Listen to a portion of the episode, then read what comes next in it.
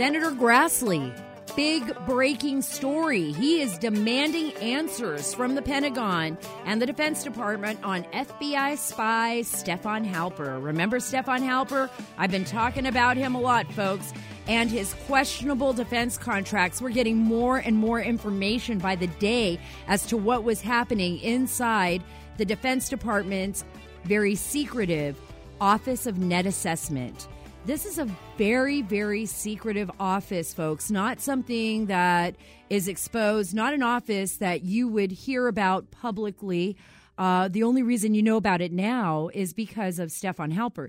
Remember, he was he was actually reporting to the FBI, to the Bureau, on George Papadopoulos, Carter Page. He was connected to Michael Flynn, the former national security advisor who is now awaiting a possible sentencing. Hopefully, right now, his attorney, Sidney Powell. I also broke a story on SarahACarter.com. Let's not forget, you can read all of these breaking stories at SarahACarter.com. Once again, that's SarahACarter.com. You'll see all of my stories as well as Jenny Tares. We've got a new writer, Logan Raddick. We keep up on the news every day, but we've got breaking news there all the time. This is the Sarah Carter Show. And guess what?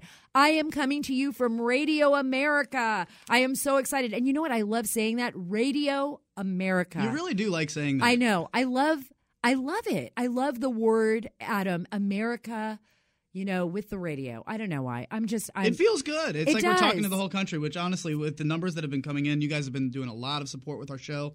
Uh, it's getting bigger, and that's why we're going to be a little quick here because we've got a lot to get to today. Oh gosh, we've got so much on our plate. We actually look. No matter what your political leanings are, no matter what they are, you have to listen to our next guest.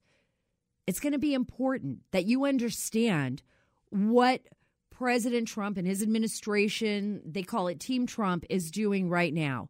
We are coming to the 2020 election cycle, and we have two very, very important people from the president's team. Jenna, who is a remarkable attorney, Jenna Ellis. She is a constitutional lawyer. She's also President Trump's personal attorney. And we also have Erin Perrine. She is the principal deputy communications director for the Trump 2020 reelection campaign. I've got both of them on the show, both of them talking. This has been a very, very important week. This is the impeachment trial at the Senate. And everything that's happening here, folks, is about our country right now.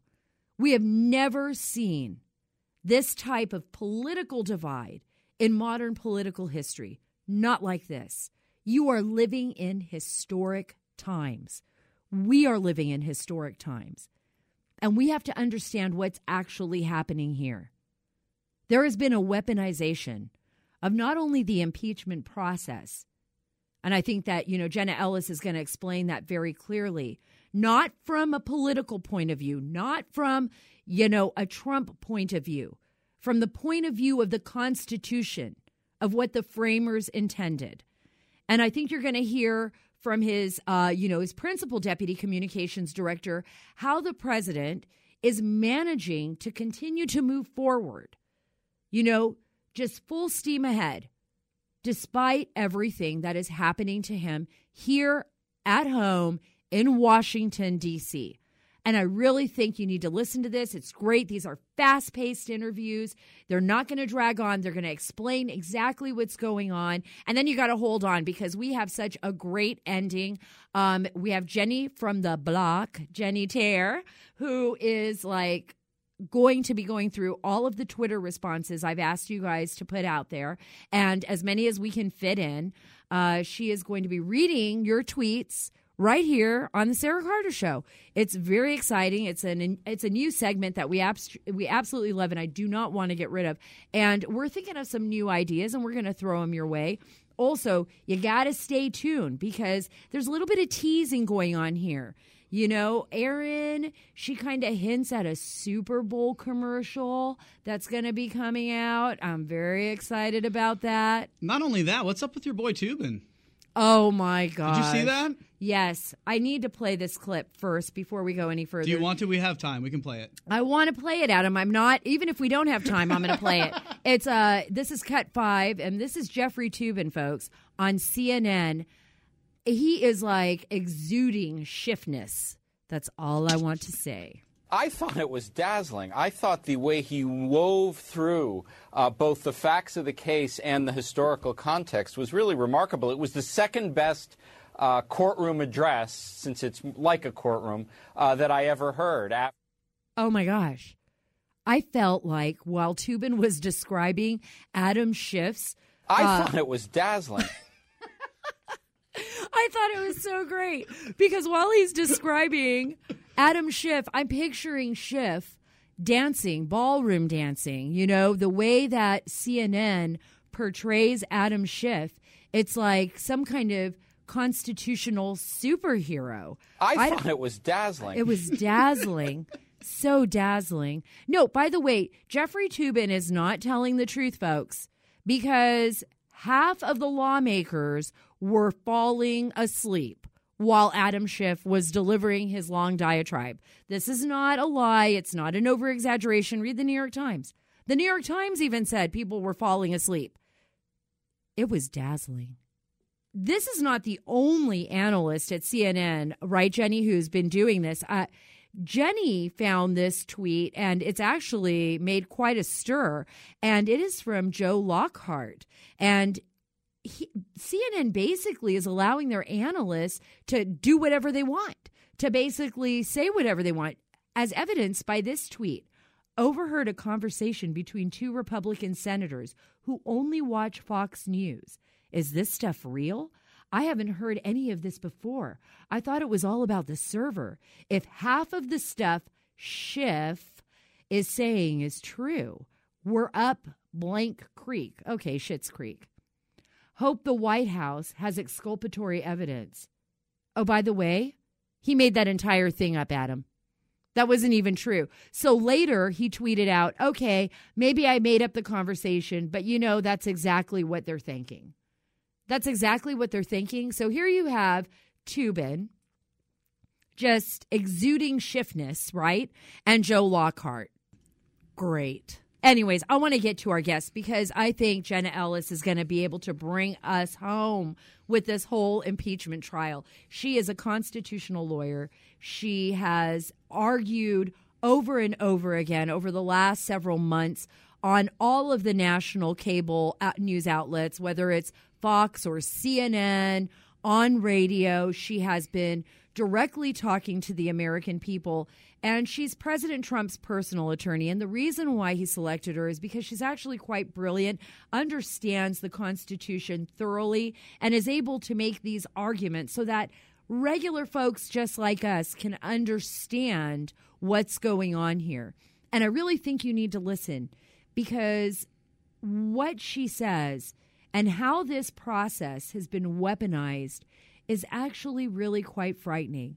It makes me take a step back to think what would happen to us if we lose that foundation, if we allow the process to be weaponized? What happens to future presidents? What happens to us as Americans when we go to the ballot box and we make our vote and a president is elected? This is about the American people, folks. This is not just about President Trump. Do you want Congress? Do you want the Democrats, Republicans? Who cares? Do you want them making the decision for you on who you should vote for, on who should be president? I mean, this is America. This is not some world, third world country where we see this happening over and over again. And I know I've said this before, but you got to listen to Jenna. It's such an important interview, and I look forward to having her on. Hey, Jenna, are you there? I am. Hi, I'm so happy you can be on the Sarah Carter show today because there's so much to talk about, particularly with the impeachment uh, trial going on in the Senate. And I've introduced you to our audience. I know they've seen you on Fox News, on CNN, all across the board on the cable channels, uh, you know, basically advocating what has been happening to the Trump team and also talking about the legal ramifications of what this means to our country. Um, as far as the Constitution, you're a constitutional lawyer. So I just want you to tell us what's going on here. Yeah, so uh, thanks so much for having me, Sarah, and a lot to unpack here. And, you know, from a kind of 30,000 foot perspective here, because, um, you know, the Democrats, of course, are the party of confusion, of spin, of shaping their own narrative and trying to um, you know, just outright lie. Um, that was, you know, Jim Jordan uh, went through that so well of just um, pointing out how Adam Schiff has just manipulated things lie after lie after lie after lie. And so, from kind of the overview of the last three years of the Trump administration, uh, the Democrats initially were absolutely shocked. We know that President Trump got elected. And so, 19 minutes after he was inaugurated for president, their impeachment campaign began.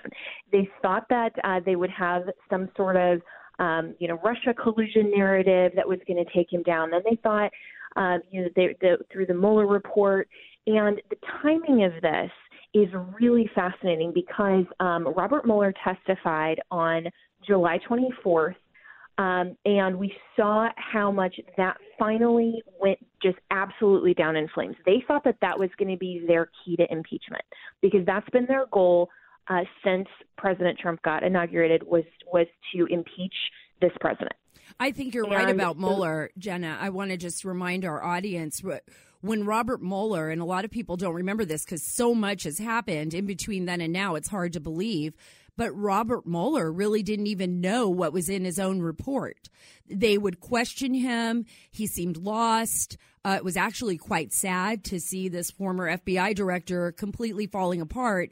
And at the time, it became quite apparent that it was the other prosecutors on his team that put this report together and that Robert Mueller really had no idea what was going on. And they had actually no evidence whatsoever that not that Trump either obstructed justice or that he was colluding with Russia. In fact, the whole entire Russia hoax completely fell on its face. I think you're 100% right.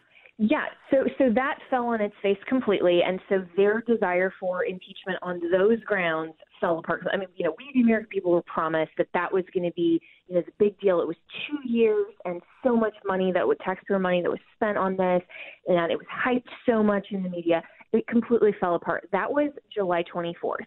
July 25th is when this phone call happened with Ukraine. And so the timing here is fascinating because the Democrats have had a deadline.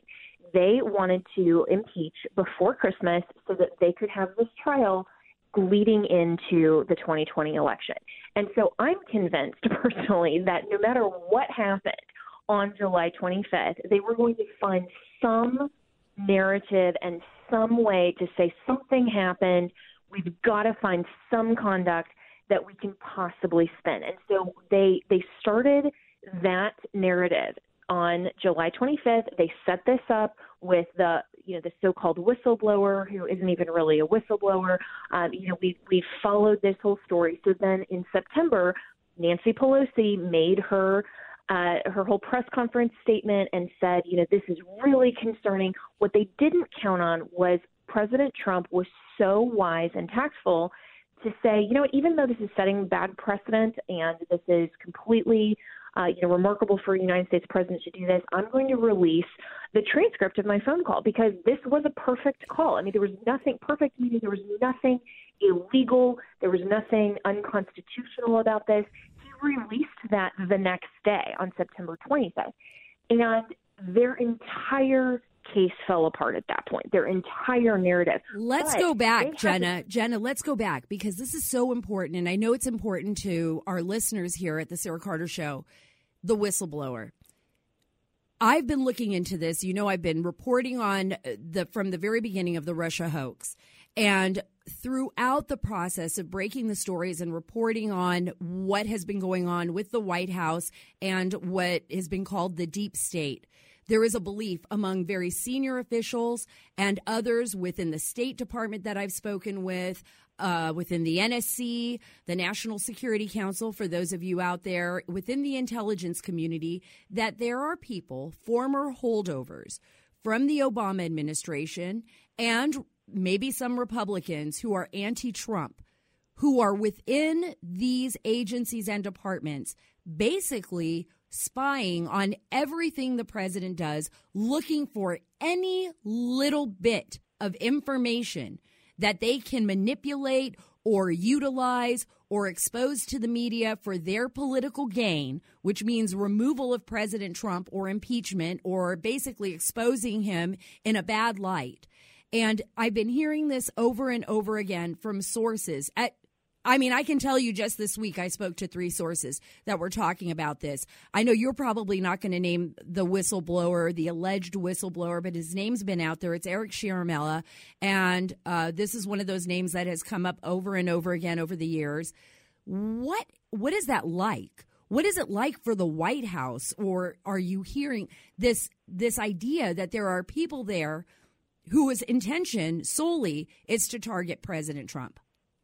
Yeah, well, I think that we've clearly seen that, and we've seen that there are uh, that there are definitely people who are holdovers um, in the administration, um, you know, throughout the State Department, throughout all um, a lot of these agencies in uh, the executive branch that um, are career uh, employees, and they have different allegiances be, beyond serving at the pleasure of the president, um, because uh, let's remember that Article 2, Section 1 of the United States Constitution says that all executive power shall be vested in one President of the United States. And so, unlike the legislative branch or the judicial branch that vests power in, uh, of course, you know, all power to make law, um, is vested in our legislature and Congress. We have 535 members, and then in the judicial branch, we of course have nine Supreme Court justices. That number, you know, those numbers aren't determined in the Constitution, but it's more than one person. And then the judiciary, uh, that power is vested in one Supreme Court, currently nine members, and then any other such inferior courts. Uh, that are established. But the executive is vested in one person. And so it's not vested in the entire uh, political operatives or anyone else who serves at the pleasure of the president. And so, for these people, uh, the deep state, these people that continue on through multiple administrations, they may have, and we've seen this, have different allegiances and perspectives than serving at the pleasure of the current president. And so, we, we saw. Uh, very clearly through the testimony once this inquiry um, you actually got so far with, with this ridiculous circus that people um, who are testifying, all that they said was they were presumptions and speculations and their belief. And essentially, what happened is Nancy Pelosi and Adam Schiff and the House members who want to just uh, take down this president and move forward with impeachment, they found people within uh, the State Department and within the executive branch that were willing to sit there in front of Congress and basically say, I didn't like what uh, the foreign policy that President Trump was implementing. Well, constitutionally, that's not their judgment. The House is literally saying that subordinates to President Trump who question him before Congress suddenly makes that an impeachable offense. That I, is flipping the power of the executive on its head. I, I absolutely agree. I want to play a clip. This is clip two, Adam. It's uh, Jay Sekulow, who was uh, speaking before the Senate impeachment trial. I, I think he says it right here, something that you just brought up. So there have been pauses on foreign aid in a variety of contexts. In September of 2019, the administration announced that it was withholding over $100 million in aid to Afghanistan over concerns about government corruption. In August of 2019, President Trump announced that the administration and Seoul were in talks to substantially increase Korea, uh, South Korea's share of the expense of U.S. military support for South Korea. In June, President Trump caught, cut or paused over $550 million in foreign aid to El Salvador, Honduras, and Guatemala because those countries were not fair, fairly sharing the burdens of preventing mass migration to the United States. This is not the only administration. As I said, President Obama withheld hundreds of millions of dollars of aid to Egypt. I just want to reiterate so that people understand what's happening at this impeachment trial and what happened in the House testimony is that they're trying to accuse President Trump of not giving, of withholding military aid from Ukraine. I want to say something. President Trump has given more aid and he gave lethal aid to Ukraine. He withheld nothing.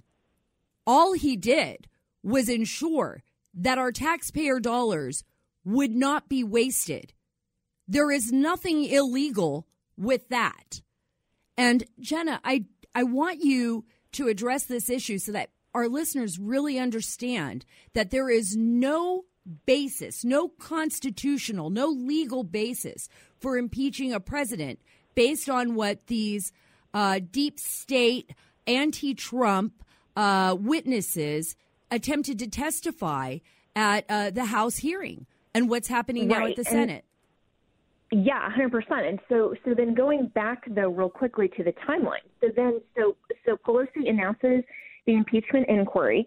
President Trump releases the transcript, which is uh, the the public record now um, of what was contained in the phone call. There was nothing whatsoever uh, that was wrong with that, and in fact, there was no discussion on that call whatsoever of the aid to Ukraine at all. So what the Democrats did is tried to piece together this basically their own conspiracy theory that somehow these two things were linked. So President Trump, as the chief executive officer of the United States, absolutely has the the power and the right to ask a foreign ally to investigate corruption. That's something that is is not only proper but is actually in our best interest. And and so when he's asking that, um, of President Zelensky. There was nothing attached to that. There was no quid pro quo. It was simply asking um, asking him to do that, which is entirely permissible. Well, Jenna, I mean, and they went through everything. Biden, and I want to make this point real quick. That, yeah. that Vice President, uh, then Vice President Joe Biden, um, he is not immunized from an investigation simply because he's running for president in 2020. If that were true, you know how many Democrats would sign up to run for president so that they weren't investigated for corruption? So that happens, but that is not at all tied whatsoever to President Trump saying, okay, Congress has approved this aid, which, by the way, Ukraine got.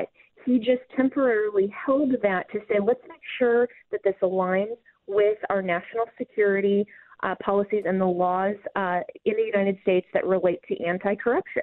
And so those two things happen simultaneously, but they're not even linked. But the Democrats try to spin this crazy narrative that somehow President Trump is manipulating this for personal gain, and know they use these words like extortion and bribery uh, because they play well in the focus groups and the opinion polls.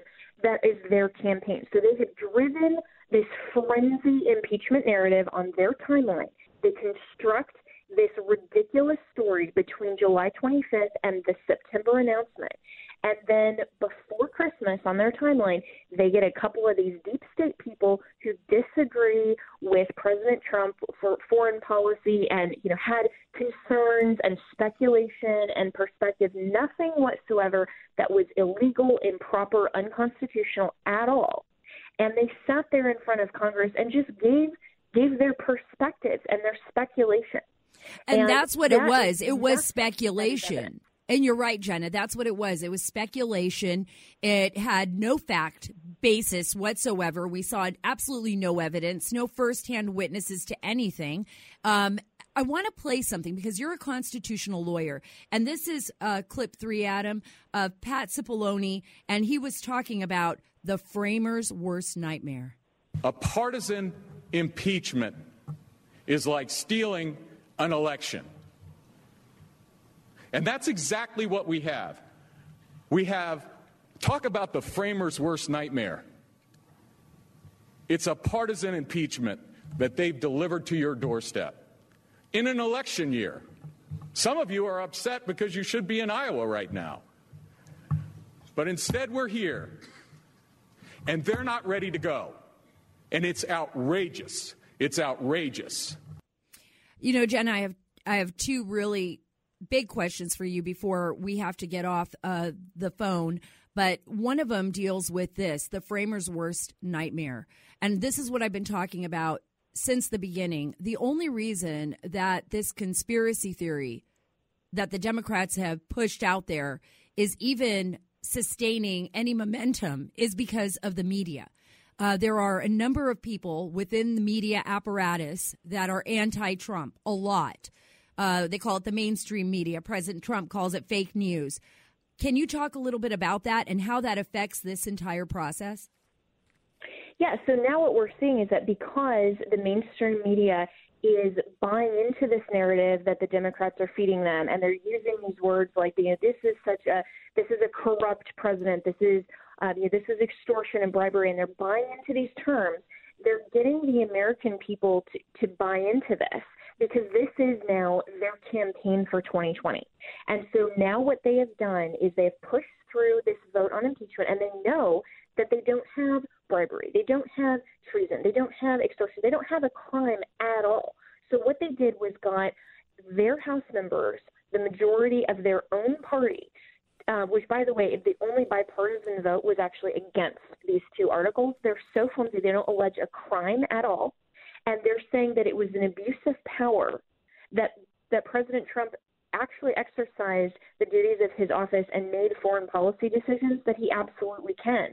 That somehow to them is now an impeachable offense, and because they're pushing this through, and they didn't go to the judicial branch to get uh, to get an adjudication on subpoenas that were absolutely ridiculous for them to ask for. That's uh, right. Uh, but because they didn't let that process play out, now they're saying, oh, you're obstructing Congress. What they mean is you're obstructing our impeachment sham.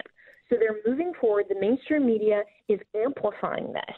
And now, suddenly, after Christmas, we find ourselves in the midst of this impeachment trial. And so there is no constitutional basis for this. And Pat Cipollone and Jay Sekulow are 100% right that this is the framers' worst nightmare because the power of impeachment was not given to the House so that the majority opposition party could remove a sitting president because they can't win the next election or simply because they disagree with his foreign policy decisions or simply because he won the previous election.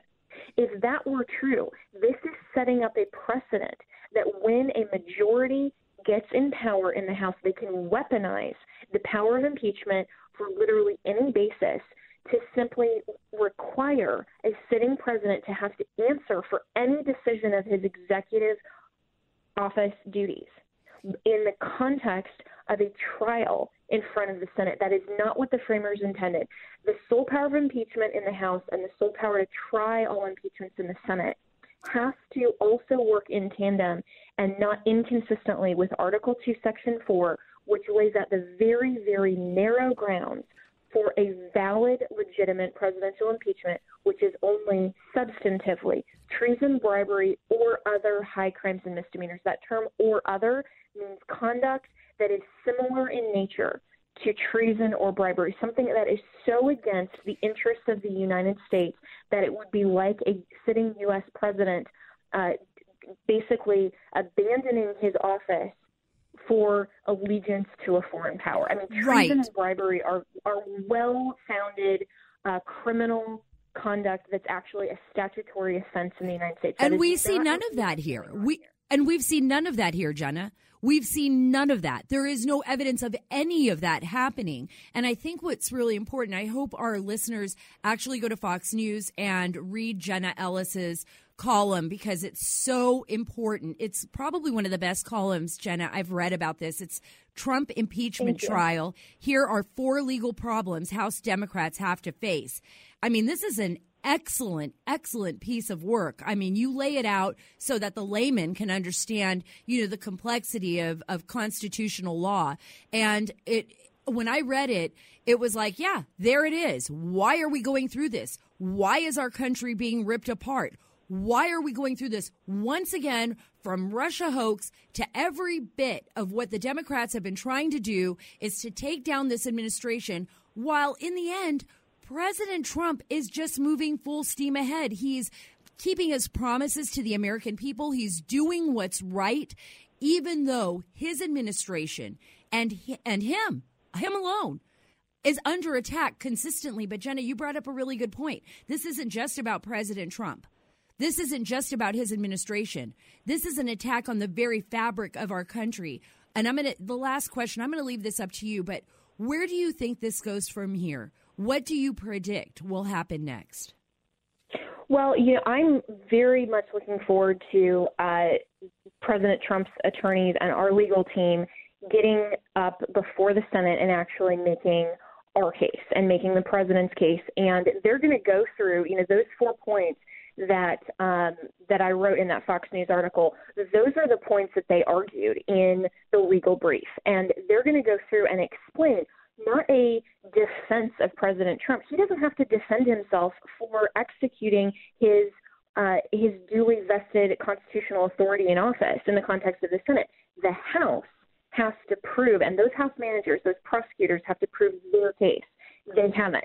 And that's what the American people need to understand. This is not about President Trump defending himself or proving why his actions were valid. No, they have to prove why they have any sort of substance. They can't. And so, in the next few days, when Jay Sekulow and Pat Cipollone get to stand up and they get to make uh, their arguments and show why this is an absolutely ridiculous, unconstitutional impeachment, that I think is going to be very clearly laid out uh, before the American people and before the Senate. And it's my hope that enough of these senators, that at least the majority of them, will understand what is on the line here, constitutionally speaking, for the future of our country. They will not allow the Democrats to hijack the power of impeachment and manipulate it to their political advantage just because they can't win at the ballot box. We who voted for President Trump, and actually anyone who voted for any candidate in this United States, that is our will of the American people who we choose to have to be vested with the sole power of the executive branch. That is not up to Congress to disagree with the will of the American people and the Electoral College at all. And so it's my hope that enough of these senators will have a backbone to say this is ridiculous. It stops here. They they will vote for a motion to acquit and send a strong signal to those Democrats to say no. We will protect and preserve the Constitution. It stops now. That I couldn't have said it better myself, Jenna. I can't thank you enough for being on the Sara Carter Show. This is so important. And for Americans who want to understand what's on the line here, for those of you listening, please go to foxnews.com, look up Jenna Ellis's column. It's called Trump impeachment trial. Here are four legal problems House Democrats have to face, and they have to face it. And remember, President Trump is not doesn't have to defend himself. They just need to lay out the case. They are laying out the case, the Trump administration, as to why weaponizing the impeachment process destroys the fabric of our country and rips apart what our Constitution was intended for and what the framers intended it to be. This is so important because this is the biggest challenge we face in our nation now. We are facing uh, an apex in history. We have to continue to speak out and we have to stand for what is right. Whether you like President Trump or not. That is not the point. The point here, this is about the Constitution. This is about what the framers intended. And Jenna Ellis, you're a remarkable attorney. You're an attorney for President Trump. I could see why he wants you on his team. You're incredible. Thank you so much for being with us. Thank you so much, Sara. This is so great to be able to lay out this whole uh, case and really dive deep into this. And I hope that uh, the American people will really understand this. And I really appreciate you taking the time today. Thank you. Anytime, Jenna. You're welcome back on anytime. Thank you. I couldn't have said it any better myself. Uh, Jenna Ellis is incredible. When she lays this out, you really see what is at stake here. And and that's what I'm trying to get across to the listeners. I know there's a lot of people out there with diverse thoughts, with uh, diverse political views, uh, have their own personal feelings about President Trump, uh, about you know the the Democratic Party, about the Republican Party, and where we're going from here. But what I want you to think about is our country. We have just been ripped apart over and over and over again. And this is by this infighting, this this consistent targeting of the Trump administration by breaking every rule, every rule in the book. This should not be the way we handle things in the United States of America. And quite frankly, I'm a little worried about where this is all going. I mean, this is not something that we even can joke around about. I mean, there's something really fundamentally wrong happening here. When Democrats and Republicans are the enemy, they're not even working together anymore. And when there is a consistent targeting, a weaponization of all of the systems, this isn't just about weaponizing the impeachment process. Think about what we've been through in the last three years. We've actually seen the weaponization of our intelligence apparatus. How many people were spied on? How many unmaskings? Remember that? Where did that story go? All of those people that were unmasked under the Obama administration, meaning that their names were lifted. They were spying on their phone conversations. You could see who they were, you could read those transcripts. That's what was going on. And that's never been resolved. And then the weaponization of the FBI and the weaponization of the Foreign Intelligence Surveillance Court to spy on Carter Page. I've had him here on the show. And what happened to Michael Flynn? Former, you know, former head of the Defense Intelligence Agency, a lifelong military official who gave his life for his country. I mean, he served over 30 years in the military, his life torn apart. Torn apart. Disinformation stories all over the place. He's now facing a sentencing for one count of lying to the FBI, which, by the way, even the FBI those that interviewed him didn't believe he was lying. But the power of the purse, the power of the Department of Justice was just too much. Imagine if you had to defend yourself, millions of dollars down a toilet, then threatening to do something to a member of your family, questioning you for 13 hours at a time, eight hours at a time, to the point where you just break, where you're like, I, I just can't do it anymore. Okay, I'll plead guilty to this. I'll cooperate with you, whatever it takes. I just want it to end. This should not be America. This should not happen in our nation, in our democracy, in our republic. But it is, and that scares me. So, anyways, we're going to keep talking because we want to know what's going on with Team Trump, right? So, today is the Team Trump interviews. I'm talking to Jenna Ellis. I am now going to be talking with Erin Perrine. She is the principal deputy comms director for the Trump 2020 reelection campaign. And I know she's going to have a lot to say. There's been so much happening with the Senate impeachment trial, as well as like, I want to know what's happening on the ground. What are they hearing from the people across the country? I mean, we're not getting that news. We're just inundated every day with boring stories from Adam Schiff. No, just kidding. no, actually, I'm not. Even even the senators were falling asleep uh, during his long diatribes, uh, which we had to hear over and over and over again. And I don't want to sound like I don't want to listen to it, but guess what? I really don't. We've heard it all before. We heard it in the House, and there's a lot of issues with what Adam Schiff is saying, anyways. A lot of what he's saying is just not true. We've got some fun sound for the listeners here coming up next with that. Oh, yeah, I can't wait. I can't wait. That's going to be great, Adam. So uh, let's get to it. Let's get Erin Perrine on the line. Hi, Erin. Thanks so much for joining me today at the Sara Carter Show. I really appreciate it. Thank you for having me. It's so important to get you on the show because today is um, all about Team Trump. I want to know everything that's happening with the campaign, with President Trump's uh, move forward, uh, especially with all of the promises that he's made the American people. Um, you know, he's one of the few presidents, and I was talking to Jenny Terror. She works with me here. She's a producer here at the Sara Carter Show about how, of all the presidents that I've covered, this is the one president that actually is following through with everything he has promised the American people. And I think, you know, as the principal deputy comms director, that you know you would be able to assess that. You're seeing what's happening across the country. Are people responding to that? Are people responding to his his first 4 years in office and saying wow this is somebody who is actually fulfilling the promises that he made in 2016 Absolutely. When we go out and we do these rallies with President Trump, uh, a great example was we were in Milwaukee, Wisconsin just the other week, and we have all the uh, data from our registrants almost 58% of the registrants for the Milwaukee rally did not identify as Republicans. So, what that means is President Trump's message, President Trump's success, and the success for America because of President Trump is resonating and resonating deeply, especially in deep purple states like Wisconsin. I mean, we see that everywhere we go. I mean, generally, our Democrat numbers are around 20, 25% of registrants. We saw a huge jump in a purple state like Wisconsin.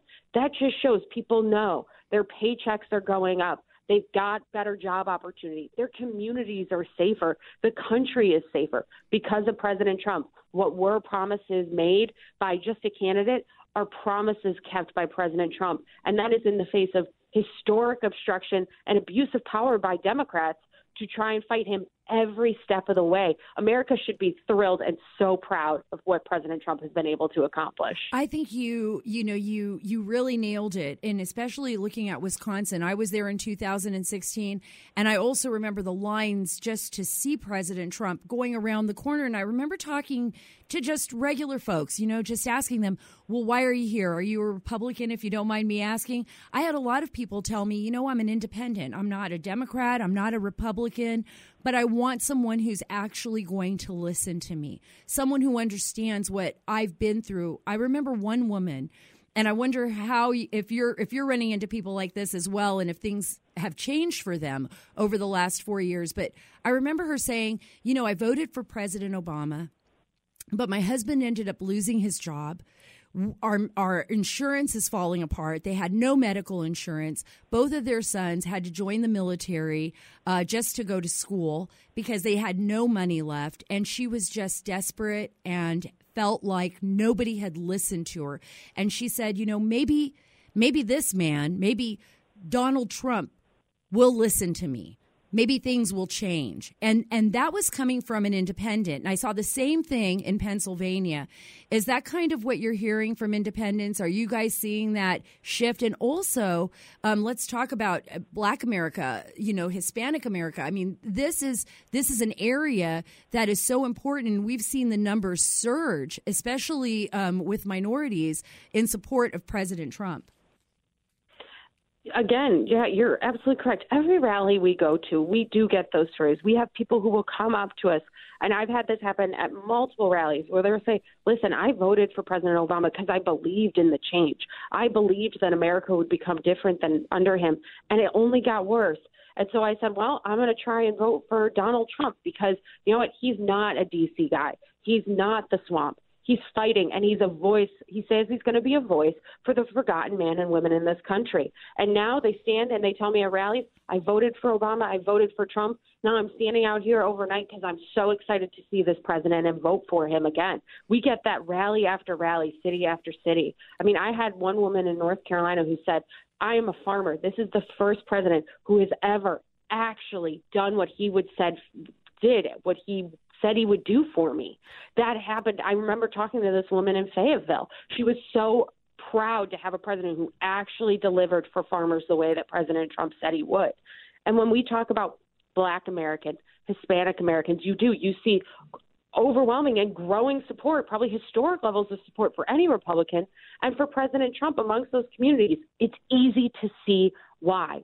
Black Americans, Hispanic Americans, Asians Americans, women, all record low unemployments under President Trump and better opportunities.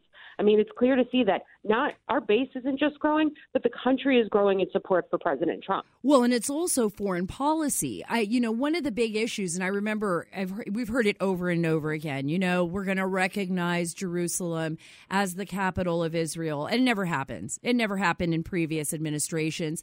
Uh, there was always this fear of moving the embassy from Tel Aviv to Jerusalem, this kind of apprehension that the entire Middle East would completely fall apart and war would be waged if it actually happened.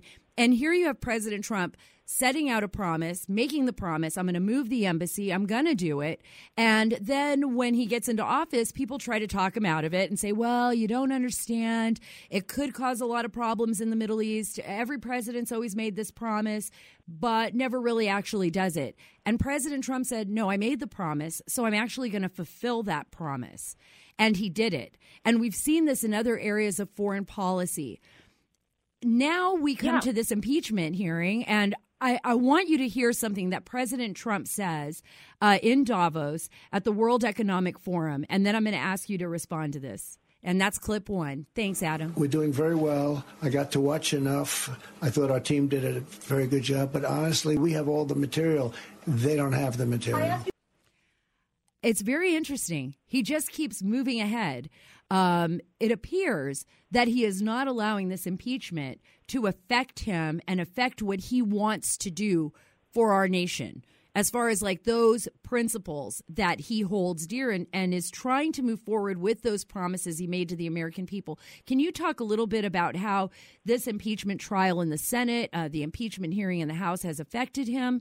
And what do you think he means when he's in Davos and saying, you know, I've been watching it, but I'm basically letting everybody else handle this. I'm, I'm moving forward. Well, yeah, I mean, this is this is the perfect example of the split screen presidency we see with President Trump. On one screen, you see President Trump standing up in Davos, talking about economic freedom, talking about economic prosperity, and telling these other countries across the world if you want your businesses to succeed, they should be investing in America because there's plenty of opportunity to invest in. And you go back and you look at what the Democrats are doing, holding this sham impeachment for the president who did absolutely nothing wrong. That's been the contrast we've seen the entire presidency. You saw that contrast all the way back to inauguration day with Mueller, with Russia, with all of the things that Democrats have tried to throw against this president. And he has continued to thrive for this country. I mean, we talk about you know, people who said you can't do that. They said you can't move the embassy out of uh, Tel Aviv into Jerusalem. He did that. They said you can't renegotiate uh, NAFTA.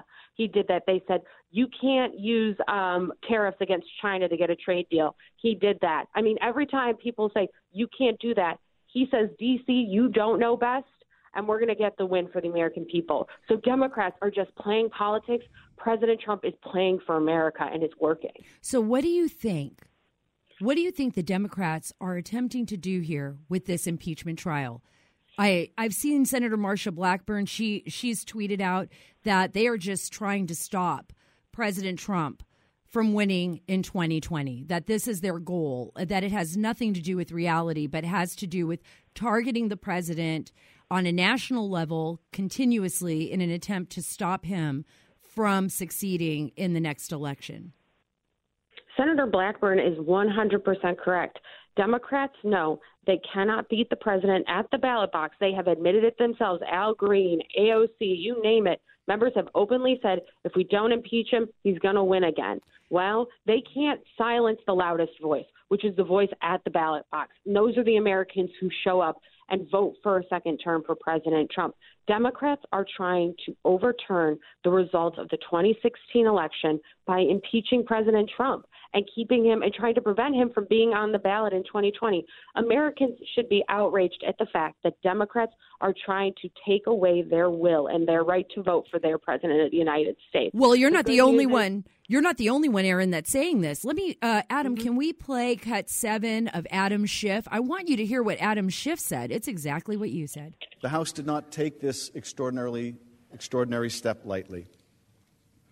As we will discuss, impeachment exists for cases in which the conduct of the president rises beyond mere policy disputes to be decided otherwise and without urgency at the ballot box. Instead, we are here today to consider a much more grave matter, and that is an attempt to use the powers of the presidency to cheat in an election. For precisely this reason, the president's misconduct cannot be decided at the ballot box. What? The president's misconduct cannot be decided at the ballot box. First of all, there there was no misconduct and if you look at the facts on their face and the evidence there is there nothing there is nothing there that shows that President Trump either obstructed or that there was any quid pro quo. I mean, this is the same the same type of Democratic tactic that we've seen and the same anti Trump tactic that we've seen since 2016. We saw it during the Russia hoax. Now we're seeing it here in the impeachment trial. But he says it. He actually says what you said, Erin. He says the president's misconduct cannot be decided at the ballot box. So basically, the American people should have no say in who they elect for the presidency. In fact, it should be up to the Democrats. Yeah, Democrats are so they're so disconnected from reality and they are stuck in this DC bubble. It's really laughable that Adam Schiff would say we don't take this lightly when they do big grand signing ceremonies and Nancy Pelosi's fist bumping people and they're giving out commemorative pens. We don't take this lightly, but we're making a big show of this. Rashida Tlaib putting out a video of her smiling and cheering as she's walking to the House floor to vote to impeach the sitting president of the United States who did nothing wrong. Democrats are trying to silence Americans because they don't like President Donald J. Trump. And that is really unfortunate because if they just took their blinders off for half a second and saw how well this country is doing and stepped up to the table to engage with President Trump. Can you imagine how much stronger we could be if President Trump didn't have to always fight the Democrats on everything? I mean, it would be unimaginable at this point. And we're still in the best economy we have had in over 50 years, in spite of everything Democrats have done. Americans see through this impeachment, they're tuning it out and we feel confident that President Trump will win another term in 2020. Erin, I've been saying the same thing. I've wondered for such a long time now why are they so adamant? I can't even imagine. I mean, this is this is 4 years in. They have done everything to try to shake the foundation of this administration. And I'm not talking about, you know, just the Democrats, but those people who are anti Trump. It's like a nonstop barrage of attacks. Could you imagine what it would be like if during the you know, President Obama's administration, he had people within the NSC and deep staters inside, you know, the State Department that were trying to leak his phone conversations, constantly spying on him, working against uh, the American people's right, basically, to have him elected as a president. I, I mean, this this it's astonishing. We have never seen this in modern political history. Why do you think that is? Well, I think a great way to, to talk about that is in Washington, D.C., where these bureaucrats live, where these career federal employees who are deeply ingrained in the decision makings of every agency, 96% of Washington, D.C. votes Democrat. And we have not only a Republican, but a staunch one and one who is the most pro life president, one who stands up for families and for the values of America and puts America first. That is the kind of institution he is having to work with and work against to try and get things done for the American people. It is so deeply ingrained in Washington, D.C., to not only be anti Republican, but anti Trump just on its face. It never mattered what President Trump was going to do, it was just the fact that he is President Trump. And unfortunately, the swamp, I think the president said it at the last rally, it's taken a long time to drain the swamp, but he's going to continue to do it. Oh, it, eh, it, eh, look, I, I agree. I think that there's this, they've run this machine in Washington, D.C. Uh, with impunity. They felt that they never had to answer to anyone. Okay, you get you get elected, you serve your your time in Congress. Everybody was doing their own thing. Uh, didn't matter who was president, whether it was a Republican or a Democrat. Everybody kind of made similar promises, most of which were never kept. And here you have this outsider. You know, a lot of people said, uh, you know, President Trump, the disruptor. I always said, no, no, no, no, no. It's the American people because they voted for him that wanted to disrupt this system. And I want to play you just a quick clip. This is a uh, this is cut number six, Adam. Could you please play it? It's uh, Representative Jim Jordan saying uh, Schiff's got it all wrong and he misleads on key testimony. Adam Schiff said you can trust the FISA court. Michael Horowitz told us last month, no, you can't. They lied to the FISA court 17 times. Adam Schiff told us we're going, we look forward to hearing from the whistleblower.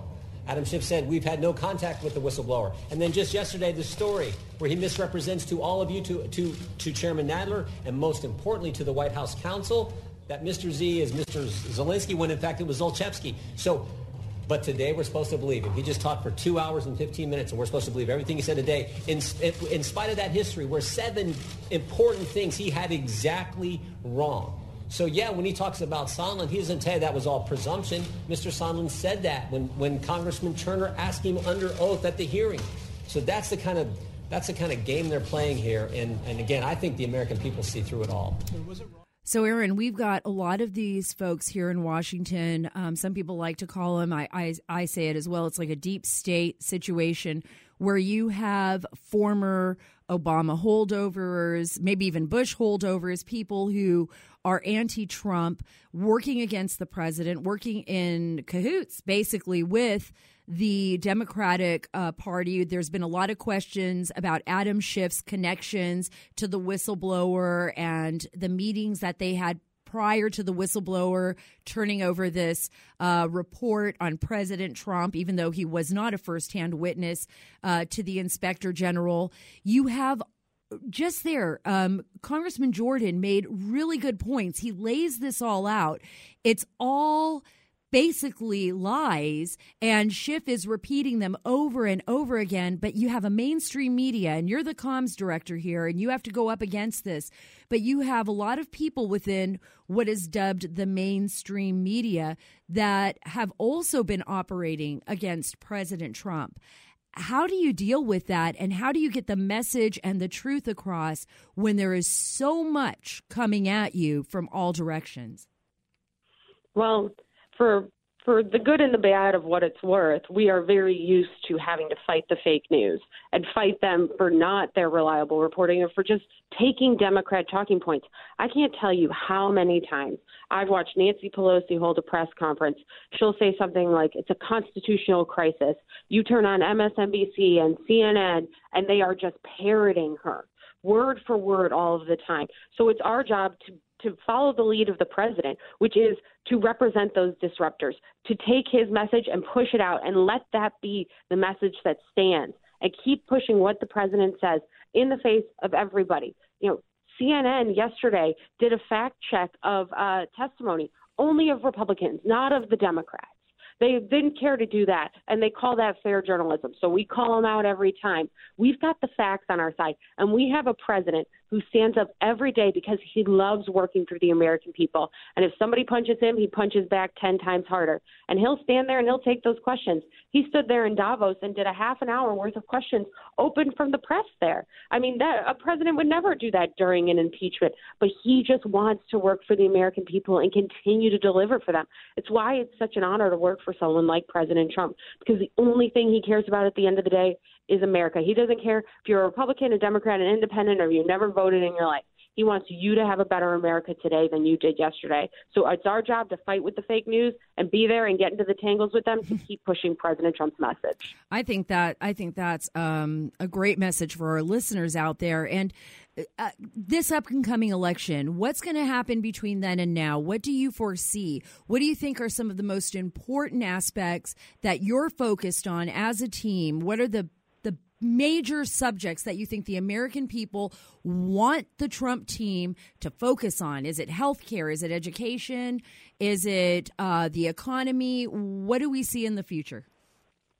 In the future, you'll hear us talking about not only all the success that we've seen under the Trump administration, but you will also hear us talk about you know those specific topics within that success which means the booming economy which means the lowering cost of prescription health care which means more opportunity for more choice in the healthcare system thanks to president trump we will be talking about things that affect everyday Americans in their lives, their paychecks, their health care, their school, their education, and their opportunity. We've got things to tout on absolutely every one of those fronts. And so we'll continue to do that all the way through Election Day 2020. Well, Erin, I can't thank you enough for being on the Sara Carter Show. I look forward to bringing you back on, and our listeners, I'm sure, are going to be taking heed. Is there any place they can go to find out what's happening with President Trump, with the rallies, if they want to attend a rally, if they want to see the president? Is there a specific website, or is there a place they can go so that they can be up to date on what's going on with the Trump team? Yes.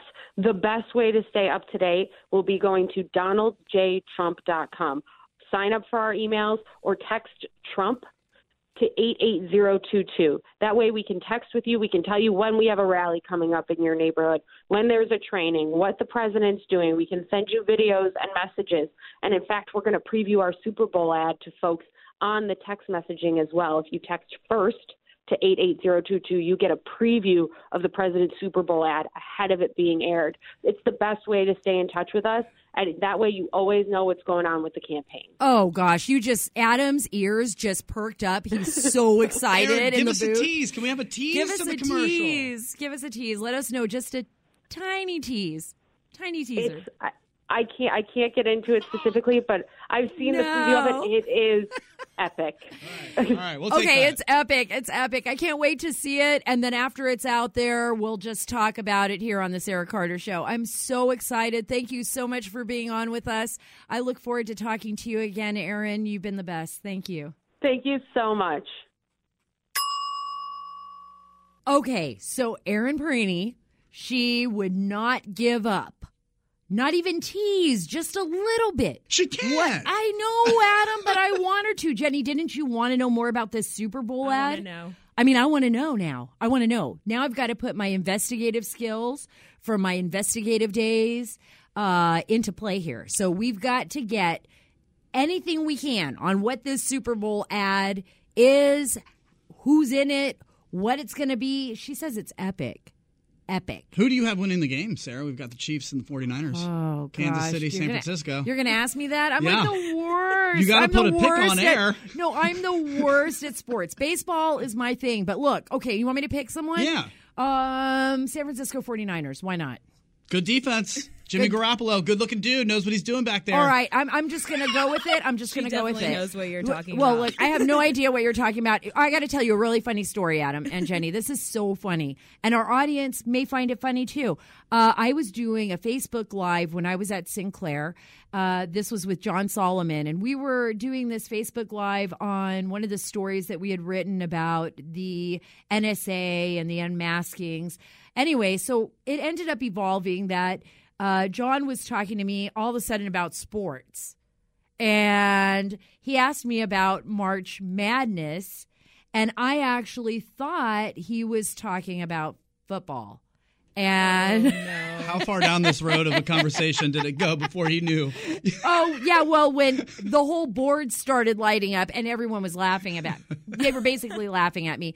But what made it so nice was that John's son, who um, is just this dear, dear, dear kid, uh, was so excited that I had made that mistake that he had to come to the office later that week and just give me a big hug because he said he knew more about one subject than I did, and that was basketball. And uh, from that day on, I decided I would never talk about sports again. You're welcome. Yeah, so thank you, thank you for throwing that Well, no, out but there. you're very well rounded, and it's fun to talk to you about other kinds of stuff. That's why we like to talk to our Twitter followers. So I know Jenny's got some people. Oh my gosh, that have some Jenny! Jenny and I have been just so excited about reading all of your Twitter responses to stuff that we put out there. And this one's really important. Jenny is going to go through them, but I had actually responded to Jenna Ellis. She had put out a tweet uh, this week that said Schiff is literally arguing to remove at real Donald Trump because of something he might do, quote unquote, in the future. Maybe like win the 2020 election. So then, of course, I had to respond because it was so funny. This is an Adam Schiff thing, right? And Schiff is so, anyways, you know, we've been talking about him a lot through the show. But it, my tweet was Schiff actually believes he's a character from the movie The Minority Report. So sad. Remember the Minority Report, folks, where they could see the future of a crime before it actually happened and they would arrest you before you actually committed the crime? So here's some of your responses to that tweet. Jenny? So first we have Georgie Girl says he reminds me, referring to Schiff, reminds me of Latka from Taxi. Remember Latka? Okay, it's a little dated, but it's funny. It's funny because the picture looks like him. I don't know what that is as a millennial, but it looks like Schiff. so. Nice. Then we have Colt Cleanser. He says he would destroy you in a battle of wits. Give up with your crap. Jeez. Wow. He would destroy me. Schiff would destroy me in a battle of the wits. I thought it was dazzling. I thought the way he Well, thanks. We read both sides. We want to hear both sides. Go on, Jenny. Okay, then we have Zinger. In the future, President Trump might expose all of Adam's crimes, and Adam might end up going to prison for a long time as a result. Hmm, I don't know about that. But, anyways, we'll be exposing him. He's already exposed himself, right? Because he's so, Adam. I thought it was dazzling. Okay, the last one we have is Barb. She said, Oh my God, I said the same thing to my husband. Schiff is delusional. I know, I know. I love this one because Minority Report just popped up into my head, and I'm glad I'm not the only one that thought that. But it's kind of weird that your argument is I've got to remove a duly elected president from office because of something that he might do in the future. I just want you to think about that, America. That is just the weirdest argument on its face that I have ever heard, uh, Democrat or Republican. So this is Adam Schiff. This is your chairman of the House Intelligence Committee. Maybe he has some kind of magic ball where he can see things that we can't. But uh, remember this we're here to talk about all the issues, all the subjects. I'm so happy that you were with me today for this great show. This is a Sara Carter show, and I am coming to you from Radio America. I am a fellow with the Independent Women's Forum, and you can read all my stories and Jenny Tears and now Logan Raddick at saraacarter.com. Thank you so much for being with me today. Thank you, Adam. Thank you, Jenny, for all your great. That's Jenny from the block. Jenny from the block on Twitter, right? Right on Twitter. Get her to a gonna- million. Uh, get her to a million. Jenny Get me Sara to a million. and you can follow me on Twitter at Sara Carter DC. Remember to subscribe to the podcast and give us a five star rating on your podcast app. Thanks again for being with us, and we'll be talking to you soon.